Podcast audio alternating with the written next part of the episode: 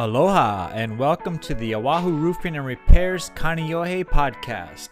Here on this podcast, we talk about all things roofing and roofing related for the windward side of Oahu, mainly Kaneohe. We are located in Kaneohe, so we know the weather patterns, the storm conditions, the different types of roofs that, that work out here, that don't work out here. We've seen every type of repair of every type of re-roof done out here. I mean, out here in Kaneohe, we have a lot of unique structures. We get a lot of rain, we get a lot of wind. And so if you live in Kaneohe or anywhere on a, on the windward side, stay tuned to this podcast and we'll help you take care of your roof and get the most life out of it.